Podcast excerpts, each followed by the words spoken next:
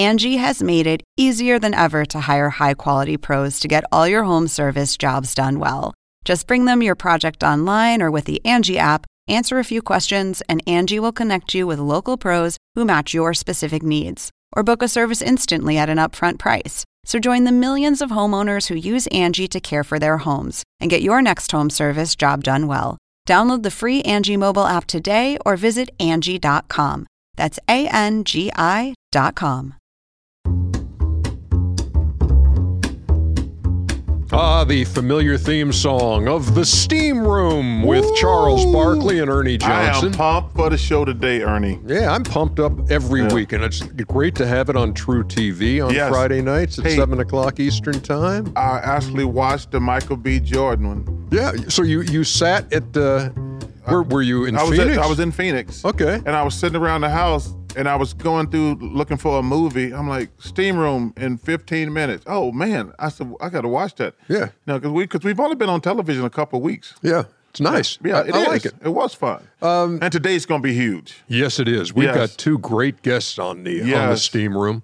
Um, we've got Robert Griffin III to talk about the Super Bowl, and we've got one of the funniest men alive, Nate Bargatze, Yes. joining us here in the steam room. So a great episode, which always starts with Chuck's first of all. Oh, Ernie, I got a lot today. Oh, see, we were hoping No, I- maybe with two guests, might maybe you could streamline this no, a little bit. No, uh, no, No, you're no, not. No, I can't streamline it. It's a Well, lot I, of well, stuff I going don't on. take offense. I was just Well, saying it, I'm gonna start with sadness. Unfortunately, uh, I'm gonna start because I always people who I've met or enjoyed, I always want to acknowledge them and thank them for whatever they did in my life. Once a, a, a former teammate, uh, Earl Cureton, passed away. Uh, really good player, but a really great guy. in Houston with him. Uh, Philly. Philly, okay. Uh, uh, Earl was just a good dude, uh, just fun to be around. And man, I'm gonna miss Earl, and uh, just want to let you know. Anytime we lose somebody in the NBA family, it's a big deal. So Earl Cureton, rest in peace, man, and it was a pleasure to know you. The second guy I never met, Carl Weathers. right. Most people know him for as Apollo Creed from the Rocky movies. Played in the NFL a couple years for the Raiders. Been in uh, Happy Gilmore. Yeah. Uh, he's been in a lot of stuff. I never got to meet Apollo Creed, but man, that character in Rocky is one of the great characters in movie history. And you know, it was it, it was I, you never get tired of watching watching it. And uh, obviously, it was a big deal in Philly because of Stallone. So we all had to follow uh, Rocky's career, and I've been up those stairs too many times. Well, Walking. not walking. Uh, Yeah, not walking many. I shouldn't, well, I shouldn't say many times, a few times. but really, uh, Carl Weathers, rest in peace. Uh, had a uh, a really great, great career. That Happy Gilmore role was hilarious, man. Forget the name. What's his name? But, He but he was the he was the golf pro. I he know, was who lost his arm? Had the yeah. yeah. uh, Chubbs. What's his name? Chubbs. You- What's his last name, fool? Okay, hey, yeah, Chubbs. Something. It was a great You're name. asking him, and, and And he said he's screaming Chubbs. Wait, he's over here screaming Chubbs. You know, well, because you, you you gave us nothing. yeah, I, I didn't know. Uh, I forget I his know, name. It's a funny name though. So last, you know, I just was with Roger Clemens a couple about a month ago at Dr. Andrews' retirement. And I asked him about Toby Keith. Roger took me out with Toby Keith one night in Vegas, probably twenty some years ago, and it, I was a big fan. And he was such an awesome man. That's the reason for the Red Solo Cup, y'all. There you go. Uh, shout out to Toby Keith, man. I had just asked Roger how he was doing, and Roger said he was he didn't he wasn't sure. So when he passed away the other day, man, I felt great sadness. But I want to just thank Toby and his family. Uh, Tim, they're in my thoughts and prayers. But you know, when you meet a celebrity and you're really excited, and they're really cool, it really brightens your heart. So- Should have been a cowboy. yeah, yeah. He had a lot of he had a, a lot of great so, hits. So the one man. night I spent with Toby Keith in Vegas, man, uh, it's so funny. I had like three of my friends who were with me, like, yo, man, that's really sad because we had such a fun night with Toby in Vegas. So um, I'm using the red solo cup for you, Toby. Rest in peace, my brother. But I want to give a shout out to some women. First of all, this should be this should be your moment tonight. See, if if if you're if it's related to the Grammys, we can hold it and we can talk It's about it. It's not the Grammys. okay. It's not the Grammys. So first of all, I want to give a shout out to Juju Watkins uh, at USC, who had 51 points as a Yeah. freshman. She is incredible. I've been watching. They beat Stanford, coached by the women, the winningest coach in men's or women's basketball history for college, Tara Tara VanDerveer. I don't want to. That's I, good. I want to make sure I say her name right. Uh, she is an awesome lady too. Uh, Coach is Coach VanDerveer is awesome. He just set the record for the most wins ever. Uh, shout out Gino Auriemma too. Just uh, I think he just won a big number too. You know, you know Gino. I got a lot of love and respect for him, but I think he just got hit twelve hundred. I think uh, maybe it's somewhere in there. So shout out to him. But I want to give a shout out to the women of Ole Miss and South Carolina. And I, I didn't forget about you, Caitlin Clark. I, I'm I'm trying like hell, Caitlin, to come and see you in person. I'm really trying. Between uh, the All Star game uh, and all this other crap, you you are in the middle of nowhere, Caitlin. In fairness, it's hard to get there. um, but I want to see you play. I want to see you play in person. But Caitlin Clark, you're amazing. I, I really want to see you in person. Uh, keep up the great work. But I want to give a shout out to the women of Ole Miss and University of South Carolina, coached by uh, my friend of mine, Dawn. Dawn Staley. Dawn Staley. There's something happened in the game the other night. Man, you know, Ernie, we want this podcast to be positive. There's something happened in the game the other night that made my heart just like, oh my God, there's so much goodness out here. So this young girl who plays for Ole Miss, they snatched her. Something happened. It was a very physical play. Nothing malicious just happened, and her hair came loose. Uh, her hair came out. All the women on both teams surrounded her where she could fix her hair. And it was one of the coolest things that I'd ever seen of sportsmanship. You know, I've seen people carry people across the finish line in, in different events and things. But to see all these women on different teams band together so this young girl would not be embarrassed, it was so cool. It made my heart just like, wow. So so that a, a moment that could have gone viral in the in negative the way. wrong way yes. goes viral in, in the, the, right positive way. way. Yes. And I was like, man, I was so proud of those women for standing with each other. And like, they didn't have a, no, no, this is not Ole Miss. This is not South Carolina. We're women. And I just want to give those women a shout out and tell them, man, they made me proud. And last thing, you know, Jason Statham is one of my favorite actors. I love, I love Jason Statham. I just saw the worst movie I've ever seen in my life. It's called A Beekeeper. I ha- I'm not familiar with it. Nobody is. Did you go to a theater to watch I this? did not. And I, that should have been a warning to me because it was in the theaters for like three weeks and then it was on my TV to rent for four ninety nine. And let me tell you something. To rent or buy? So did you rent it or did you buy it? I rented if you it rent it, you got to do a you got to watch it in a couple of days. I did watch it and I want my four dollars back because it should have been 99 cents. It's the worst movie. You know I'm a movie buff. I know. So so uh, can you can you give me the the plot in a nutshell? I, let me tell you something. It, it was no plot. I was nuts for watching it. That's a nutshell. I'm a nutshell. you know, I love Jason Statham. He's one of my favorite actors. But this was I can't I can't give him I can't give him no kudos on this one. This was brutal. I mean, this was this was so bad, Ernie.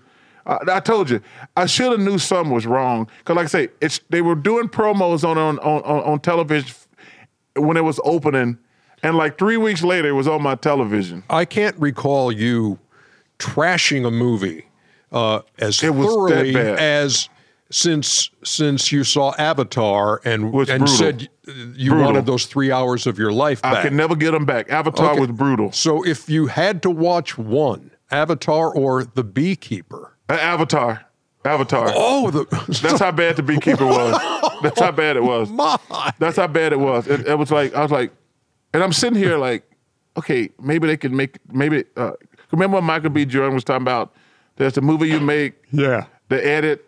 Right. And, And you- what- forget and while the- he's making it, it's like, oh yeah, man, I yeah. don't. Did, did the Beekeeper is that movie? It was brutal. Wow. But you know what? I'm, I'm going to watch it this weekend. Oh, please I'm at do. least going to start watching it. No, you got if if you no don't wait. tell me if I start it, I have to watch the whole thing. you got to watch the whole thing. Come on, Ernie, you can't because you got to see how like where are they going with this. Maybe while everybody else is watching the Super Bowl, I'll go into another room How and about watch we do this? Beekeeper. How about how about this?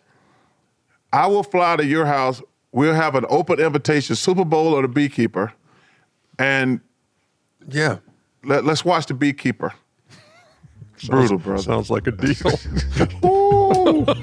Ooh, ooh, Lord. hey, we're off to a flying start here on the steam man. room. I love Come it. on, man. And two great guests still Yes. to come. This is uh, this is going to be a fun day here, Chuckster. Yes, it is. Or Beekeeper. Angie has made it easier than ever to hire high quality pros to get all your home service jobs done well. Whether it's routine maintenance, and emergency repair, or a dream project, Angie lets you compare quotes from multiple local pros, browse homeowner reviews, and even book a service instantly. Angie's been connecting people with skilled pros for nearly 30 years. So the next time you have a home project, bring it to Angie to get your job done well. Download the free Angie mobile app today or visit Angie.com. That's A N G I Ah, the familiar theme song of the Steam Room with Charles Barkley and Ernie Johnson. I am pumped for the show today, Ernie. Yeah, I'm pumped up every Yeah. week, and it's great to have it on truTV on Yes. Friday nights at Hey. 7 o'clock Eastern Time. I actually watched the Michael B. Jordan one, and I was going through looking for a movie. I'm like, Steam Room in 15 minutes. Oh man, I said I got to watch that. Yeah. no, because we because we've only been on television a couple of weeks. Yeah, it's nice. Yeah, I, it I is. like it. It was fun. Um, and today's gonna be huge. Well, I need to tell you, Chuckster, we've been, uh, this guy's been on our wish list Yes, as a guest on the Steam Room. I've never had more people excited when, we, when I told them who we were gonna have on the show today. He is one funny guy, and um, just can't wait to talk to Nate Bargatze, who is joining us uh, from uh, Madison, Wisconsin. Got a show He's tonight. got, a- got he a said. gig, got a gig tonight, and he's uh, given us uh, some time here on the steam room. Nate, thanks a lot, man. We only have one rule here in the steam room. That's keep your towel on, right? I like that. Thank you. Uh, it's an honor. Big fan of you guys, obviously, as everybody is. So thank you for having me. I'm in Madison, Wisconsin. Yeah. Hey Nate, obviously saying you're on fire right now would be an understatement. I was we were talking a little bit when we were telling people you were going to be on the podcast, man. And Ernie says his wife Cheryl Land, and my friends like, you got him on the podcast? They can't wait. What- so so you in a, a great moment in your career right now. Is it it is it overwhelming or is it fun or a combination of things like that? Yeah. It, I mean, it's kind of both. Uh, it's it can be overwhelming. It's very busy. So I'm having to learn how to uh, say no to things. You know, you're when you first kind of get, you know, it's you get asked to do a bunch of cool stuff. Uh, it's all stuff that you'd be like, oh yeah, I'll do. But then once you're busy enough to get asked to do it, it's pretty, it's kind of hard to do it. But I love it.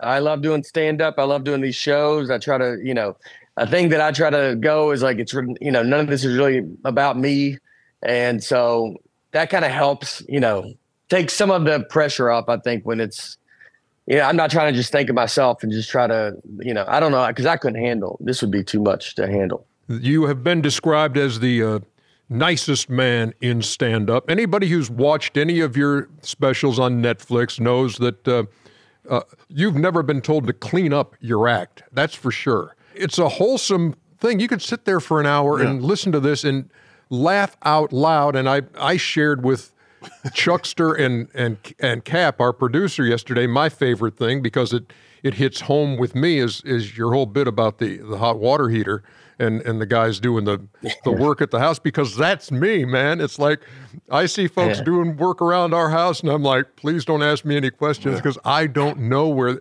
And so all of this comes from real life, right? Oh yeah, yeah. There's just dudes at our house.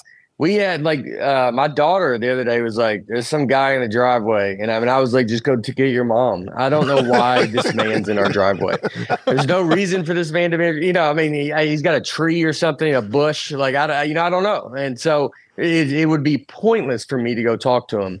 And they're like wave at me and you know, they want to talk to me because I think they're, they, like I said in the joke, they they want to talk to the husband. I just have no idea.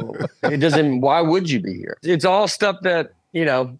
It happens in real life. I mean, one benefit, like I live in Nashville. I lived in New York and L.A. and all this, but I think it really does help to be in Nashville and you're just kind of like I'm around. That's where I grew up. I'm around a lot of my friends that I grew up around.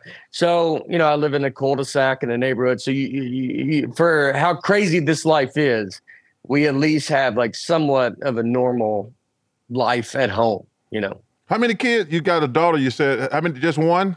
Just one, yeah, 11 years old. Oh, man, you haven't been through the dating stage yet. That's going to be fun. That's going to give you a lot of material. and I remember when my daughter first started bringing boys home, I was like, hey, I'm Christiana's dad. Nice to meet you.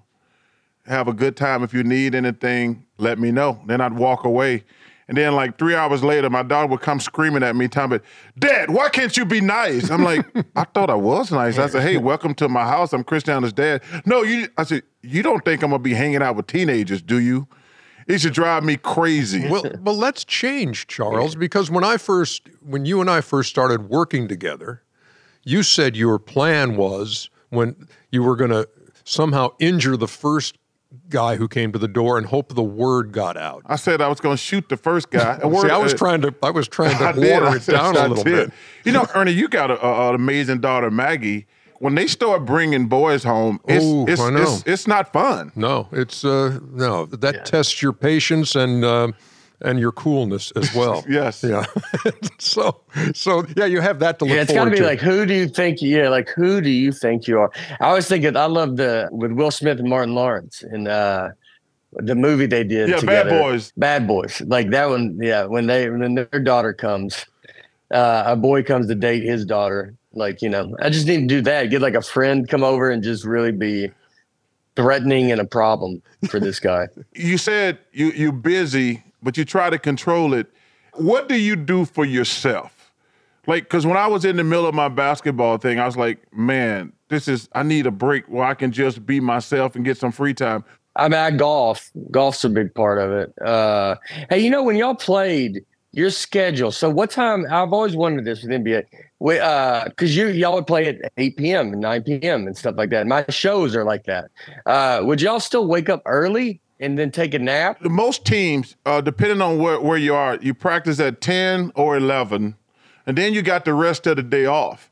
But you always take a nap just out of habit, just to recharge your batteries. Because the one thing you want to do is have an energy level, I call it. Because you want you don't want to feel like I'm, I'm tired mentally, I'm tired physically. Let me just go through the motions. So we all took a nap. Uh, so that, the nap was really important because you know, it, even it, no matter who you are, when you take a nap, when you wake up, you're refreshed and ready to go. You never realize, like, man, I don't go on until late at night. I got a lot of hours and I want to be fresh for the show. So you have to make that decision also, probably, correct? That's the hardest part right now is finding the balance of that, like with food and with, I have, you know, I love, uh, processed food, basically. Not sure athletes. I'm Who a big, doesn't? I I have a joke now that I say where I'm a farm factory table guy. That's what I like. uh, and so it's trying to eat better, or not.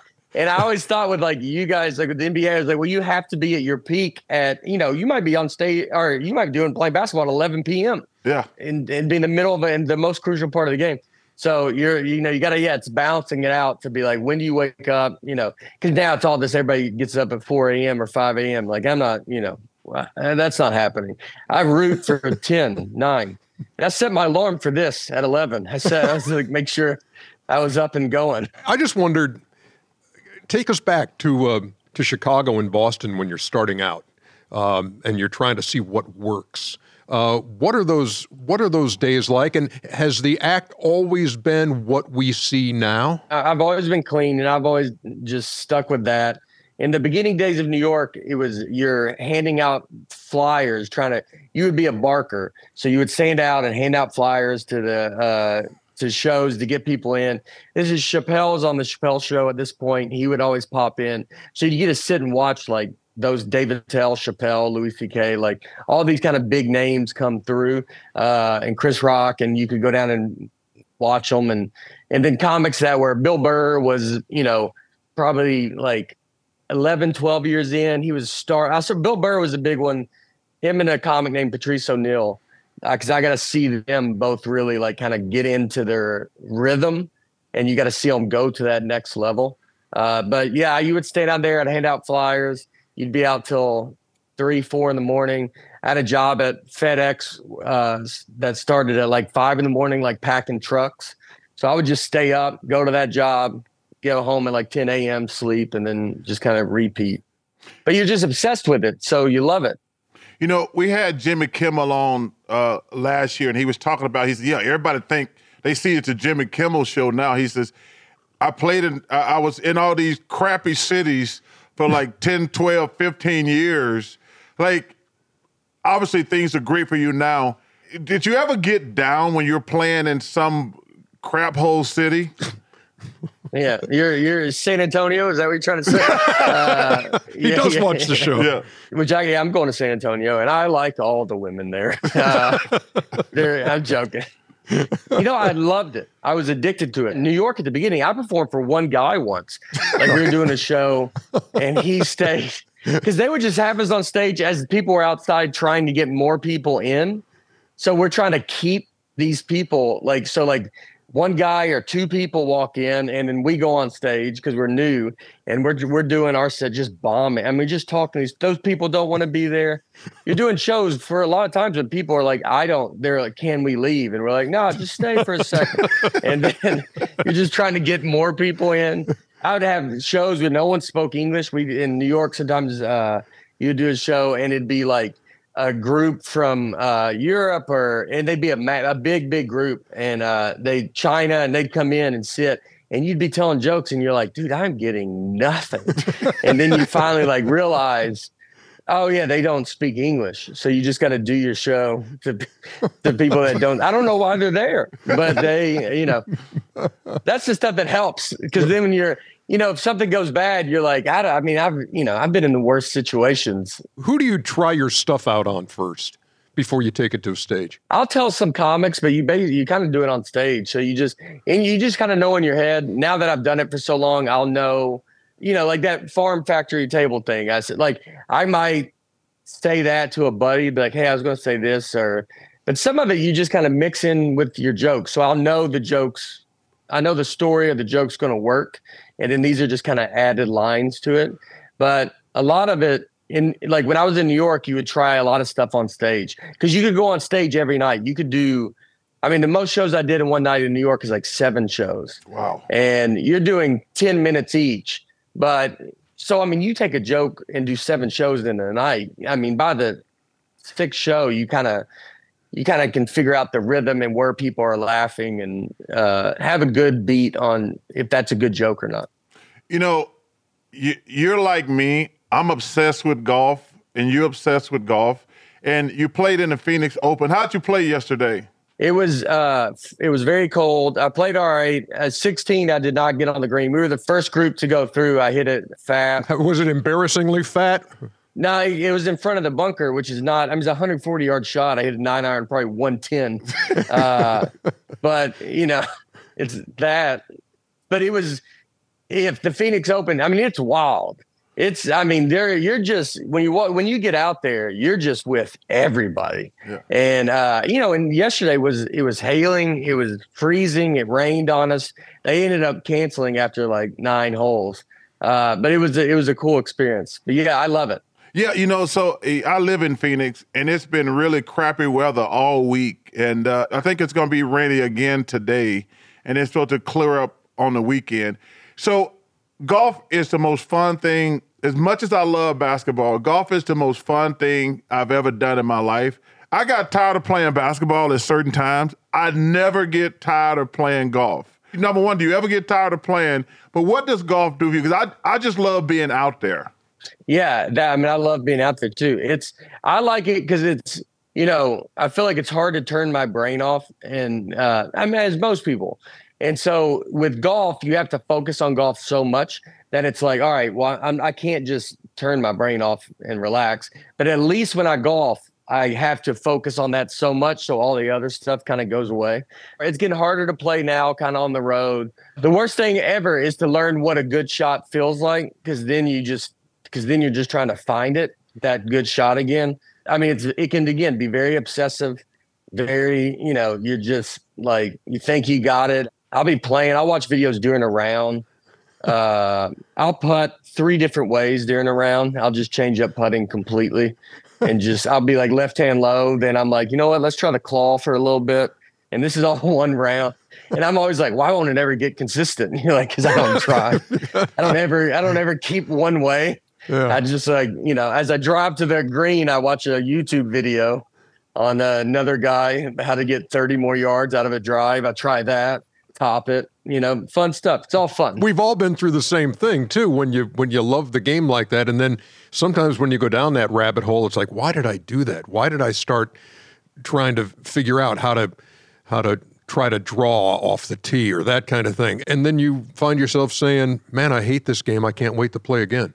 And and that's kind of the way it is uh, with me for sure. I mean, is, is going out there and playing. Hey. What makes a comedian laugh? What makes you laugh? I see Kramer over your shoulder here uh, from Seinfeld, yeah. but so so what makes you laugh? Seinfeld does. Uh, y'all, not to be, but your show does. It's when I know because y'all have love doing your show, so that's a big thing. Like I talk about my family a lot, and uh, I learned when I do jokes about my wife, like you have to show love. You have to show that, like, hey, I believe these people are really friends.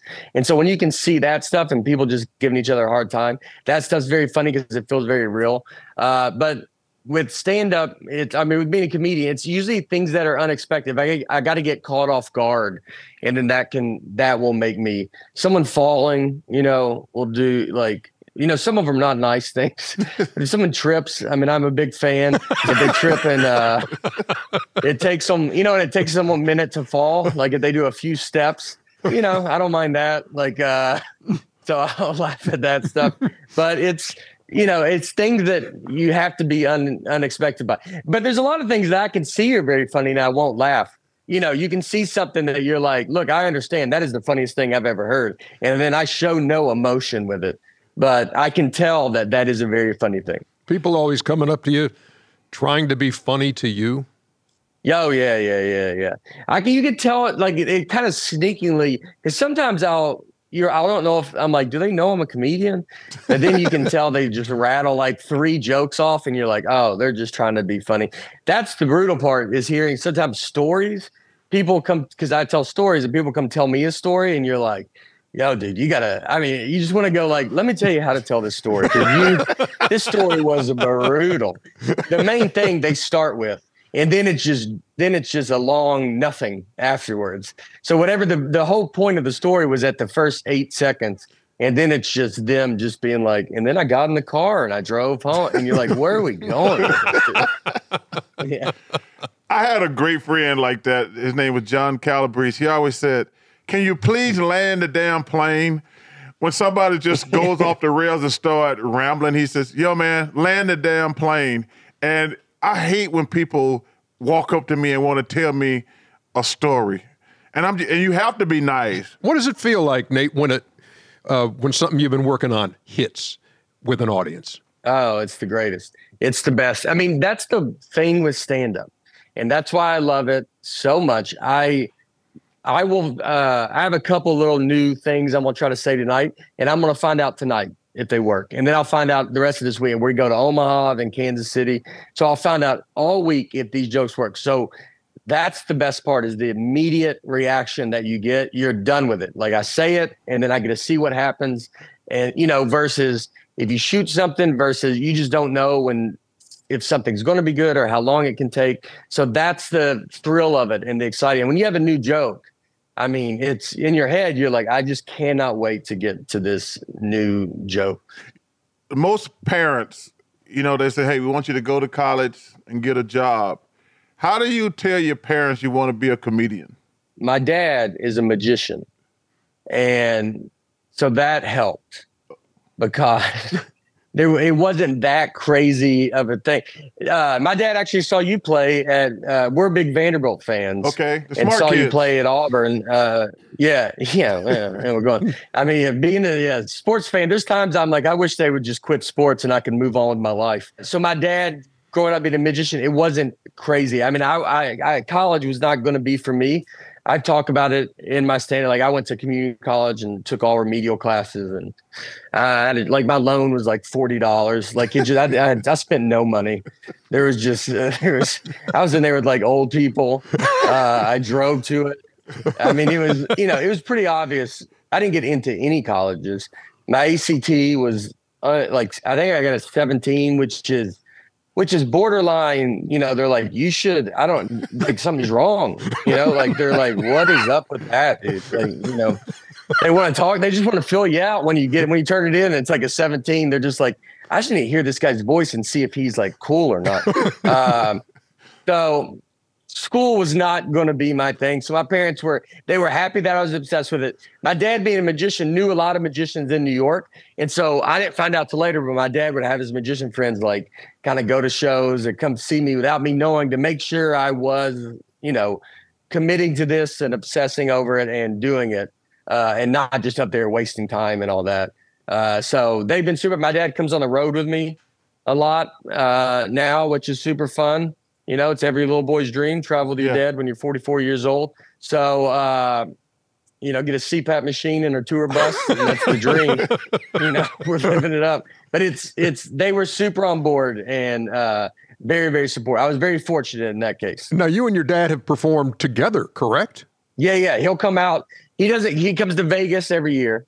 So every show I do at Vegas, he comes to, and he's been to, he's done a hundred and something shows with me. But now he's going to do, he pops into some of these when we go to, he's not with me this weekend, but uh, we do Vegas three times a year at the Wynn, and he comes to that. So let me get this straight. Your dad comes to Vegas, but he don't want to go to Madison or Omaha. So he usually comes where he's got magician friends, but yes, it's, uh, he's not always going to come to every, you know, he was not in Poughkeepsie. Uh, neither was my family. And so, yeah, they're not jumping on, they're not going to Wichita. One of the best shows I've ever had is Wichita. And I was alone. No one showed up to that show with me in my family. They support very specific shows. They're going to, I'm doing the Boston Garden. They're coming to that. I tell you, they're going to be at that show, you know, but so yeah, some of the other ones are not. So is would I be out of line, Nate, to say because you've said, "Hey, there are a couple things I want to try out tonight in Madison."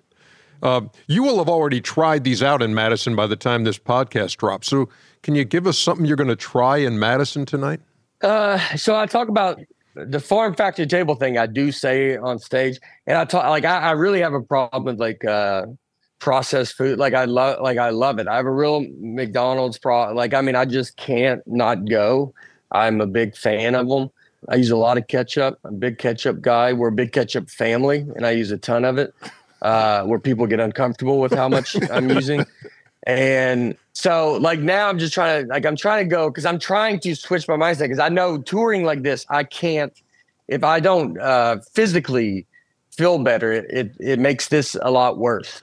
You know, but it's a lot of like you see stuff on Instagram and stuff, and you see all these, you know, these guys are just it's all ice baths now. It's like these dudes that there's there's no one that's a regular person that's just like, yeah, just I don't know, do a little exercise and eat this. It's all these men that are like, you know, I don't know, go find another man and beat that man up and take that man's power and then go take an ice bath at his house, you know. Go still just go go raise another man's family every morning. Every morning, break into a man's house, raise his family, take an ice bath. And you're like, ah, that's a lot of stuff to do, you know. I'm just trying to not. I don't want you to see my nipples through my shirt. So, uh, what is it? So you know, it's a little that we're seeing. It did good here. If it does bad tonight, I will call both of you and be like, y'all really sent me down this bad road. I thought it was going to murder tonight. Oh, it bombs. Oh, Nate, it's uh, it's great having you with us, man. We so appreciate you taking the time. Uh, love your specials. Love the fact that uh, your career has gone where it's taken you from uh, from those early starts and handing out uh, flyers to hosting Saturday Night Live. We don't call it hosting Saturday Night Live, Ernie. We call it the longest week of your life. Is this is this correct? Is this correct, Nate? Oh yeah, I flew in Monday and our Sunday night, and then Monday, and you just are you're just rolling. The crazy that when you tape, they tell you it's going to go fast on the live show, and that's the crazy. It goes by so fast. Mm. That Saturday night you're taping because it's just Yeah. bumping. You're just running around everywhere. Uh, but yeah, that was uh, it is it is a long week, and it was I mean the most fun I've ever had was doing that show. And Ernie, let me tell you something. And I talked to JJ Watt about this. There's nothing more uncomfortable when you got four women snatching your clothes off, and you got like Yeah, yeah. um, uh, you got like a minute and forty five seconds because you know they velcro all your clothing. So you run behind a wall. There's four ladies there.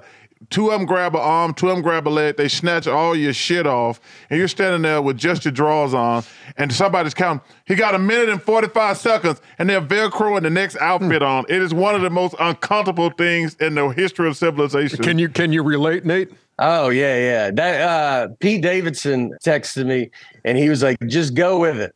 Like that was all. like, he's like, "Just, just go with it," and I was like, "All right." I didn't even really know what he was talking about yet, but he just was like, "Whatever it is, just go with it. You got to just go with it." Uh, So yeah, you're just getting grabbed up and all that stuff. Oh my goodness. Nate, number one, thank you. Hey, I'm coming to see you on the road.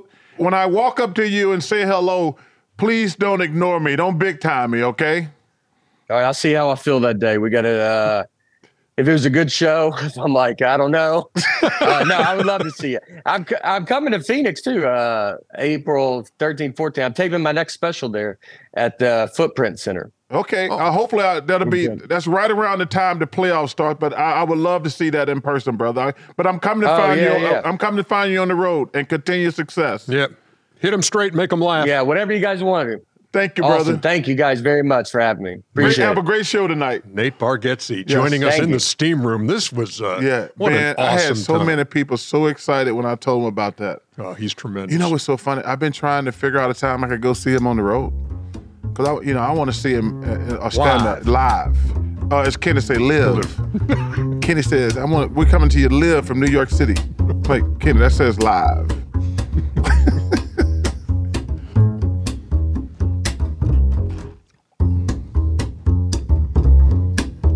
back here inside the steam room. We Oh, moved yeah. from a from uh, a comedian um, who is uh, at the top of his game Yes. to a Heisman Trophy winner and ESPN analyst at the top of his His game. Robert Griffin III, RG3, joining us from the site of the Super Bowl, Las Vegas, Nevada. Um, RG3, thanks, man. We appreciate you taking some time with us. Uh, only one rule in the steam room keep your towel on. Okay? Good. He's on board. You. You're on board with that. on. Hey, uh, welcome. It's an honor to have you on. What are you doing all week? Yeah, I mean, this week, as you know, uh, Chuck, with the Super Bowl, it's just it's a lot of appearances, business connections, doing stuff for ESPN, you know, all the typical stuff talking about the game. But honestly, it's just about having fun and seeing people you haven't seen for a really long time. So I'm getting up, you know, right now, 6 a.m., you know, working out, hitting up some of these interviews, going to media, uh, media row there for the Super Bowl, doing these types of podcasts, and uh, really just having a good time. Last night, you know, Shannon Sharpe threw a party, and so did uh, Marshawn Lynch. So uh, I'm still I'm still recovering a little bit from that. well, you, you look none the worse for wear this morning. So in the in the time between the conference championships and the Super Bowl, does your opinion on the game change at all, or do you, are or are you basically saying the same kind of thing? Does the narrative change much in those two weeks for you, RG three? Yeah, I try to use those conference championships games as an opportunity. You know, that week, you know, we got the Pro Bowl and, and we do the Pro Bowl games uh, at ESPN the NFL, and they've done a great job trying to, you know, rework the All Star game uh, to make it more fun. I use that week to prepare for the Super Bowl. And then Super Bowl week, I just go back and rewatch all the tape from the season, not necessarily just the conference championship game. So my opinion has changed since last week about how I think the game will go. Uh, but that's the beauty of, of having that extra time. Now, as a coach, it can be to your detriment because you start to overcoach some things when you're in that situation, knowing that this is the biggest game of your life. You know, uh, I'm 0 for 2 betting against the Chiefs. Uh, I, I had Buffalo and I had the Ravens. I'm not saying you're totally surprised, but are you surprised that they were able to go in? Because, you know, my football friends tell me Buffalo, Kansas City, and Baltimore are three of the toughest places to play. Are you surprised that the Chiefs were able to win both of those games on the road? I wouldn't say I was surprised, but if you look at their season, right, they lost the season opener to the Detroit Lions. Like in that moment, everyone's like, oh man, the Chiefs are a little vulnerable. This year, they lost more games than they have ever lost in a single season with Patrick Mahomes being the starting quarterback. They also had their lowest points per game in the Patrick Mahomes era. He threw a career high 14 interceptions. So going into the playoffs, Chuck, you weren't the only person saying, oh, yeah, the Chiefs don't have it this year. But it's also the first time Mahomes has actually had to play on the road in the postseason because they weren't the number one seed. So he goes on the road to Buffalo. He goes on the road uh, to Baltimore. And I think that just, for me, continues to solidify his greatness. And I think sometimes we take that for granted. But this Chiefs team is built differently. You know, they're a defensive led football team that's going to run the ball and play high percentage in the passing game, trying to run it through Travis Kelce and Rashee Rice. So the Chiefs have morphed away from the high flying score 40 points type of team to where they can win a game 17 to 10. I think that makes them more dangerous. So you got a Kansas City team, which, to your point, Charles, has gone on the road and, and won those two games against the San Francisco team that's looked vulnerable yes. in those two games. I mean, they were, don't you think so? Yes. Yeah. But I haven't learned. I have not learned my lesson. I'm taking the San Francisco 49ers. The third time, the third time's gonna be a charm for me. All Kansas City fans are very happy, Chuck, that you are betting against them oh, once a, again. There's a parade right now in Kansas City. and and, and uh, you know, Aaron, when you when you ask me, you know, who am I taking? I'm picking the Chiefs, and it's not just because Patrick Mahomes is their quarterback. I think the game's going to come down to two things. It's going to come down to defense. The Chiefs have the better defense, and it's going to come down to quarterback play. And I believe the Chiefs have the better quarterback. Now, I'm not a guy that that hates on Brock Purdy. I support Brock Purdy. I actually think he is a game changer. He's a creator. He's uh, a guy that is a difference maker.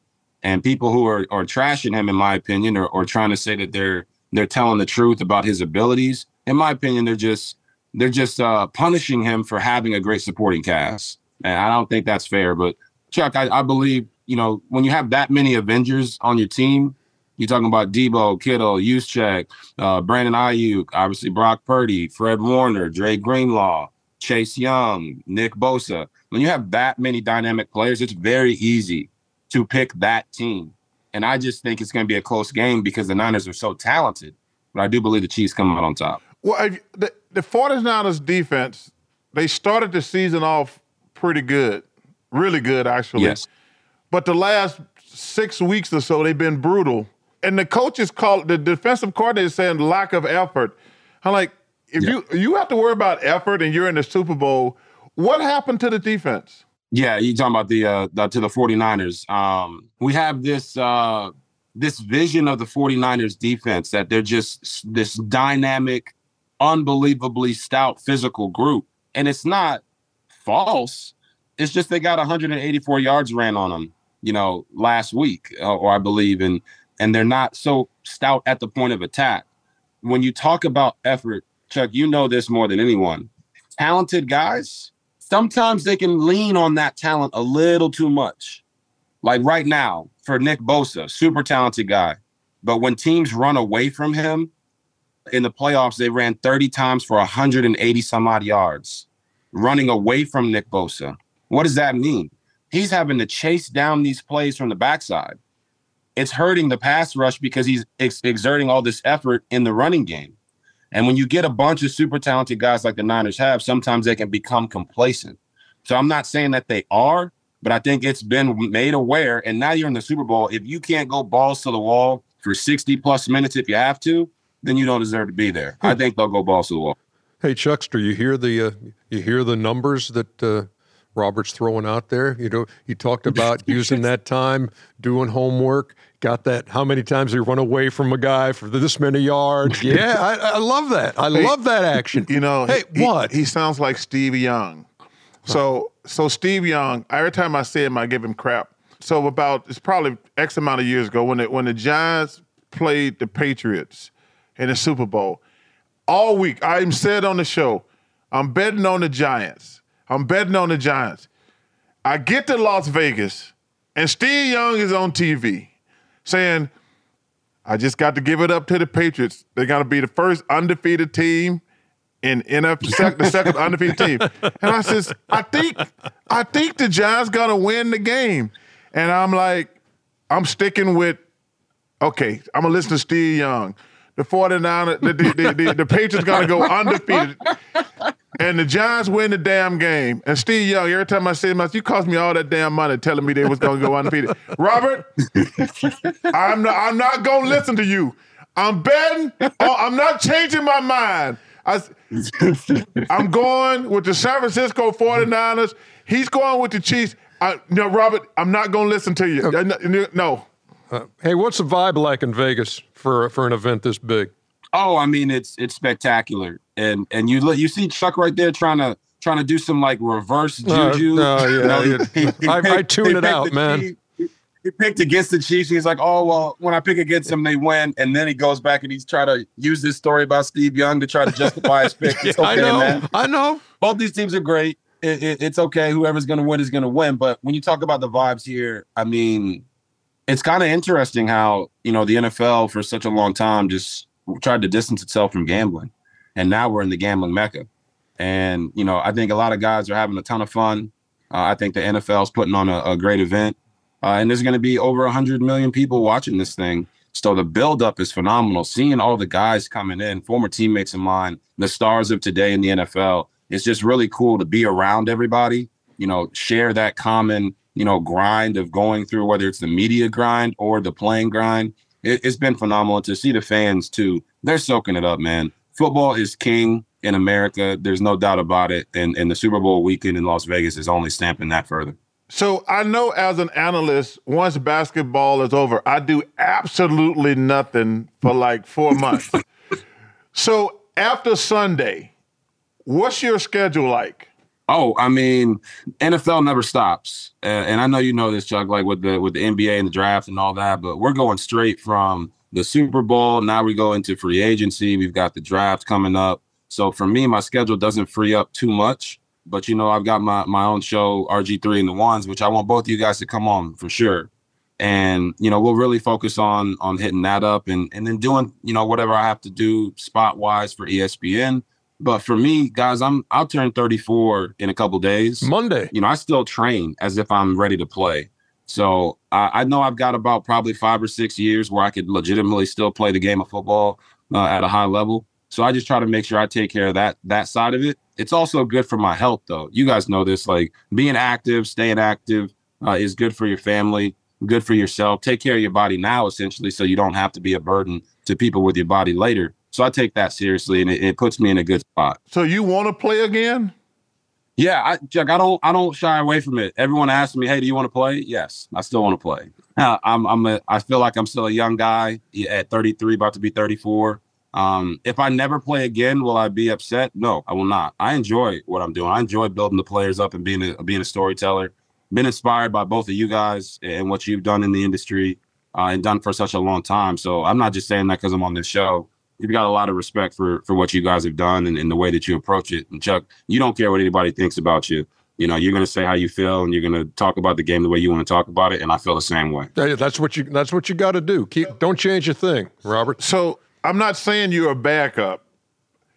As we see this year, you've seen so many starting quarterbacks go down, and you see if you don't have a good backup, your season just goes in the toilet in the tank. Why don't you go to some of these teams? Say, give me a tryout. I mean, because you, you know, no, there's no doubt in my mind you could be better than some of these quarterbacks. I mean, because I'm not gonna call guys out because all these guys. If you I always tell people, if you make it to the pros, you're a good player. You might not be a good Correct. pro, but you're a good player. But right. quarterback play, is really down. You know, you're Yes. like, and you hear, and like, you hear guys, and I, and I, it, this bothers me. I'm not gonna lie. They're like, well, if you don't have a quarterback, you're not any good. And I'm saying to myself, okay, y'all can't build a game plan around like, okay, I don't have Patrick, I don't have Josh, I don't have Dak, but I got this quarterback. Let's just fix a game plan on some of the things. Am I way off? No, you're not way off. And I think it's listen, quarterbacks drive the NFL. You know, the stars of the game typically are the quarterback. And we've seen it change slightly now with, with Jason Kelce and Travis Kelce and what they've been able to do and become, you know, real box office guys for the NFL. But that's kind of what I believe drives the narrative around you have to have the quarterback. But when you look at Patrick Mahomes and what he's done, four Super Bowls in six years, has a chance to win his third Super Bowl in, in his in five years, right? Like it's it's quite amazing. If you compare anyone else to Patrick Mahomes, then it's not a comparison at all. But when you look at the other guys that have made it to the Super Bowl and won Super Bowls, uh, Brock Purdy being one of them, they built a great team around Brock Purdy. Uh, you can build a team without having the elite talent of a Patrick Mahomes and go and win. I think there's a little bit of a fascination from the media to say you can't get it done in today's game unless you have Patrick Mahomes or Lamar Jackson or Josh Allen. I think it just adds to that flair. You know what I mean? It adds to that that storytelling. So you're not wrong. You can build a team and have a dominant defense and have a quarterback. I wouldn't say that's serviceable, but is a good quarterback, and you can win the Super Bowl. Don't let anybody tell you that you're wrong about that opinion. As we wrap things up here, Robert, uh, so you mentioned going to uh, Shannon Sharpe's party. Uh, and did Marshawn Lynch have a separate party? So two parties, or were they were they teaming up on this party? It was two parties last night. It was two. It was two parties, but they were right next to each other, so you couldn't avoid one or the other. All right. So if you're looking for something to do on Friday night in Vegas, uh, the Chuckster uh, is going to be out there. Uh, Chuck, would you Okay. like to fill everyone in on on what you're going to be doing in Las Vegas Friday night? So I'm partnering with Dana White. Dana's one of my really good friends, and we're doing an event. I want to say at the Durango Casino. We're gonna go see a bunch of white people slap the hell out of each This other. This is part of what you're Oh, this- you're leaving out your Oh, so your uh, uh, sponsorship. Uh, my sponsorship for my Red Mutton Vodka.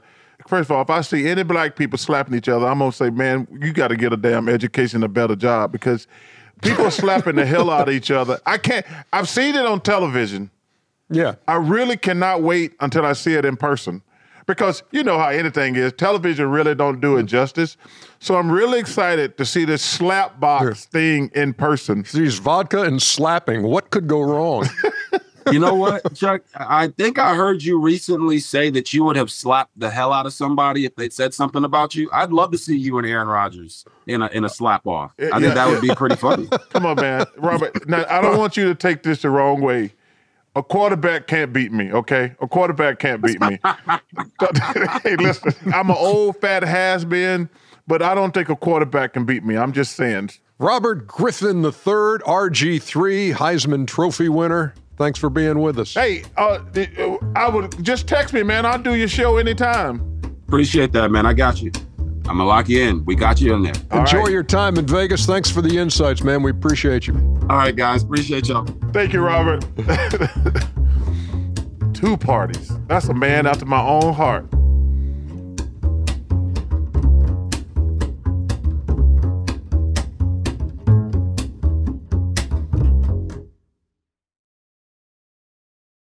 Chuck and Ernie in the steam room. Come and join us in the steam room. Chuck and Ernie in the steam room. Leave your towel on in the steam room. Chuck and Ernie in the steam room. Chuck and Ernie in the steam room. Leave your towel on. The in number for Chuck's answering machine, if you are so inclined as to leave a message, 404 room. 987 0 0330. Had a baby. Call one. Hello, world. This is Charles Barkley. Leave me a message. Hey, Chuck and Ernie. My name is Scott, a loyal steamer from the mean streets of Indianapolis. When I heard the All Star game was coming to Indianapolis, my first thought was, oh no, what will Charles and Shaq say about this great city? So my question is for Chuck. Can you say anything nice about the city of Indianapolis? Yeah, Indianapolis? man, I like Indianapolis. Yeah. I ain't never wait. I what city I talk bad about? Well, uh, uh, I think Nate Bargatze earlier referenced it. I just said San they got some big women in San Antonio. It's a good- I- man, Oh, that dirty little creek. It's not a river. It's a dirty little. know, all that stuff. It is a dirty little Well- creek. well, it's not. They, it's not a river. That's the reason that folks think you don't like San Antonio. It's a- I happen to love San Antonio. I like San Antonio, but that is a dirty little creek. It's And I not a love river. having some. I love having some guacamole made right there at the table. You know how I hate guacamole. It's just a bowl of mush, man. no, it's Stop it. awesome. It's And. San Antonio is a great city. Yeah, okay, You know, so I how love about Indianapolis? Uh, great city. Um, uh, it's better for the Final Four. Great walking city for the Final, Final Four. Four. yes. It's going to be cold this time, but it's great for the Final Four. I love Indianapolis. St. Elmo's, can't wait to get there. Ooh, love Uh, me some. Uh, you know that shrimp uh, with uh, You know with that cr- hot sauce. And let me tell you something. I can't wait to get there man. because last time we were there,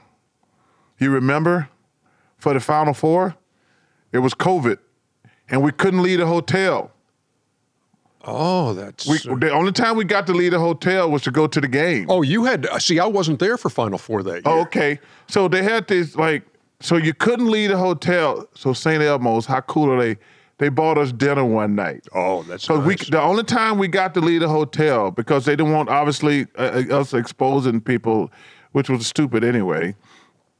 Uh, you could you could you could we only got to leave the hotel twice that weekend, but one night St. Elmo's, they somebody called and they made us a nice meal and sent it to the room. That's tremendous. Yeah, so I cannot wait there. Hey, anytime I get to go to Reggie Miller's hometown, uh, I like look forward to it. Call two.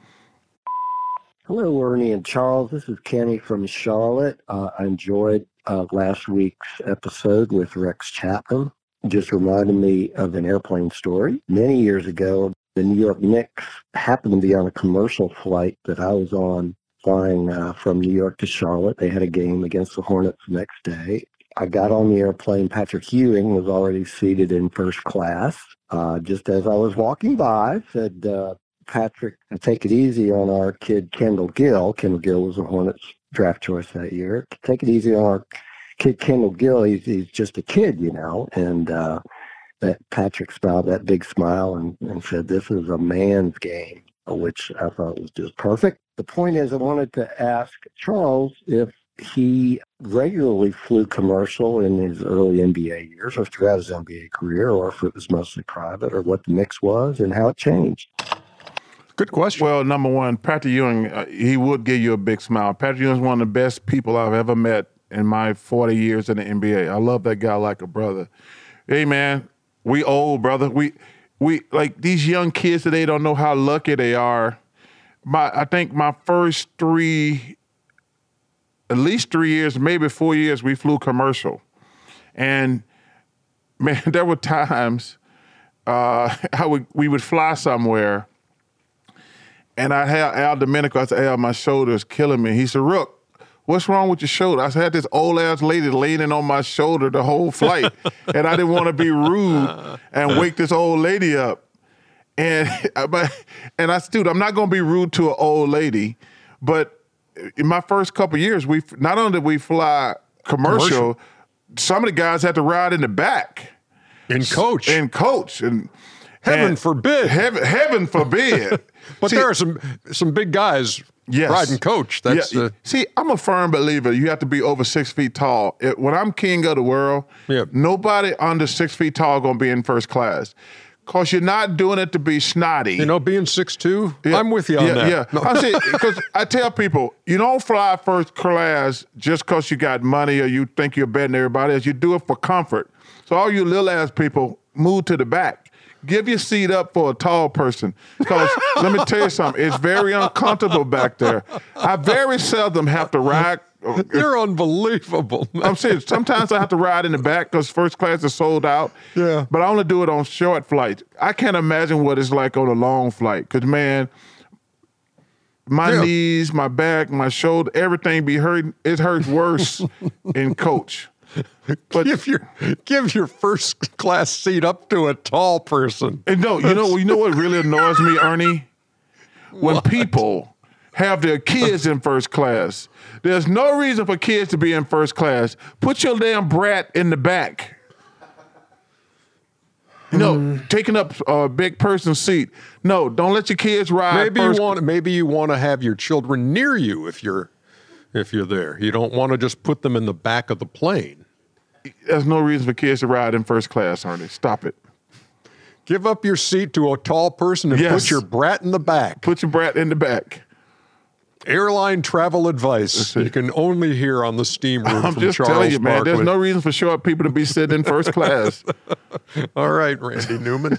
So, um, hey, it's it's time to wrap things up with "Good for the Soul." yes, sir. EJ is good for the soul. I think that would be a great way to end the show. Love that idea. Good idea, Ernie. A toast to my big brother George, the richest man in town. You're a music lover. Yes. I'm a music lover. Uh, all kinds of music, and, and it, it has that power to just hit you in such a way, whether it's a certain song, a certain artist, that kind of thing. That just that I don't know. It, it's hard to explain, but it resonates with you and it can make you feel good. And and some some songs are recognizable in the first two or three notes. Yes. kind of like this one. Oh, Tracy Chapman and Luke Combs. Fast Car. That was that, that was amazing, wasn't it? that was good for the soul That- this, yeah. this week to watch um, to watch them you know i can remember when that song came out um, and then luke combs Yeah, covered it. brought it back and and to see those two on the stage at the grammys And she doesn't show like she's only been in public like three Yeah. times. but wasn't that an awesome few minutes you just know to what watch made me feel two? good, Ernie? why Like a, a white guy like Luke Combs loving that song. yeah That like music, sports, color should never matter when it comes to music or sports or life in general. Number one, but for Luke Combs, a guy who's a country music star, to like a song and give her love, it really. So Ernie, that was that was really special. You picking that moment, but I was sitting there saying, man. Why can't the world be more like this? yeah exactly and, Yeah. and to see if you watch luke combs Smiling at her. while she was singing. Yeah. And it, it was not that he was just enjoying her singing it, but there was such respect. Yes. And and kind of a like like a realization on his part too, like, you know what? I'm part of a real special moment yeah. here. And for that song to get to number one on the country charts. Yeah. Yeah. I mean, I'm like, man, that is so cool. And I'm, I mean, I'm so glad you brought that up because because I was hoping that what you said the Grammys because there was another moment with uh, Joni Mitchell. Joni Mitchell. Oh, Uh, man. that was good. But I really loved the Luke Combs, Tracy Chapman because I said, man, I wish more people respected each other because you know uh, it, it just it, I, I, man, that was a good one, Ernie. yeah, a song that meant Yeah. that meant something. I watched that like ten times. Yeah, it meant something Yeah. to Tracy when she wrote it and Yeah. performed it. It meant something to to Luke Combs for him to for him to cover it, and then Yeah. just to watch them together. It was really cool. And the Joni Mitchell thing, considering all she has been through Yes. in her life, and having to relearn how to speak, how to sing, Mm, yeah. and then uh, was it Brandi Carlile who Mm-hmm. introduced her, and then played, uh, and again it wasn't just the music; it was the look and the shots in the in the crowd of people Yeah. who. It was great to see Celine Dion. yeah. Oh, I mean, it was Yeah. that was wonderful. Yeah, it was I- that was really a, that was really a cool. It was night. great to see uh, those two things we talked about. It was great to see Celine Dion, man, because I I met her one time at a Tiger Woods event. I got to introduce her, and I know she's had some health struggles, but I'm so glad she's she's tr- she's coming out now because Yeah. we, we love her. A lot of stuff on that night Good at the. Grammys Yeah, that was, was. good, good for the soul. Yeah. this has been a fun, It fun has been. podcast, man. Two guests, Super Bowl coming up, uh, Grammys just passed Yeah. with with the special moment. I got two guys that I got to play golf with now. I play. Robert plays in Tahoe. We got to get uh, Nate there Yeah, because he would love. I thought he'd been there before. I thought Oh, Nate oh. Bargatze had played there before. I don't. I don't. know. I, well, I didn't see him. we should get him down here for the Black Masters. He he can't handle the pressure. Would that be? Would He that can't handle the fun? pressure. Robert can't handle the pressure. He either. lives in Nashville. If he's not doing, if he's not doing a thing, we said, "Hey, come on down." Yeah, we can get Robert down here too. That would be awesome. It would be. It'd be He got nothing to do once football's over. Enjoyed it there, big fella. Thank you, brother. As always. All right, I, man. I'll, I'll see you tonight. I'll see you on TV. Yeah.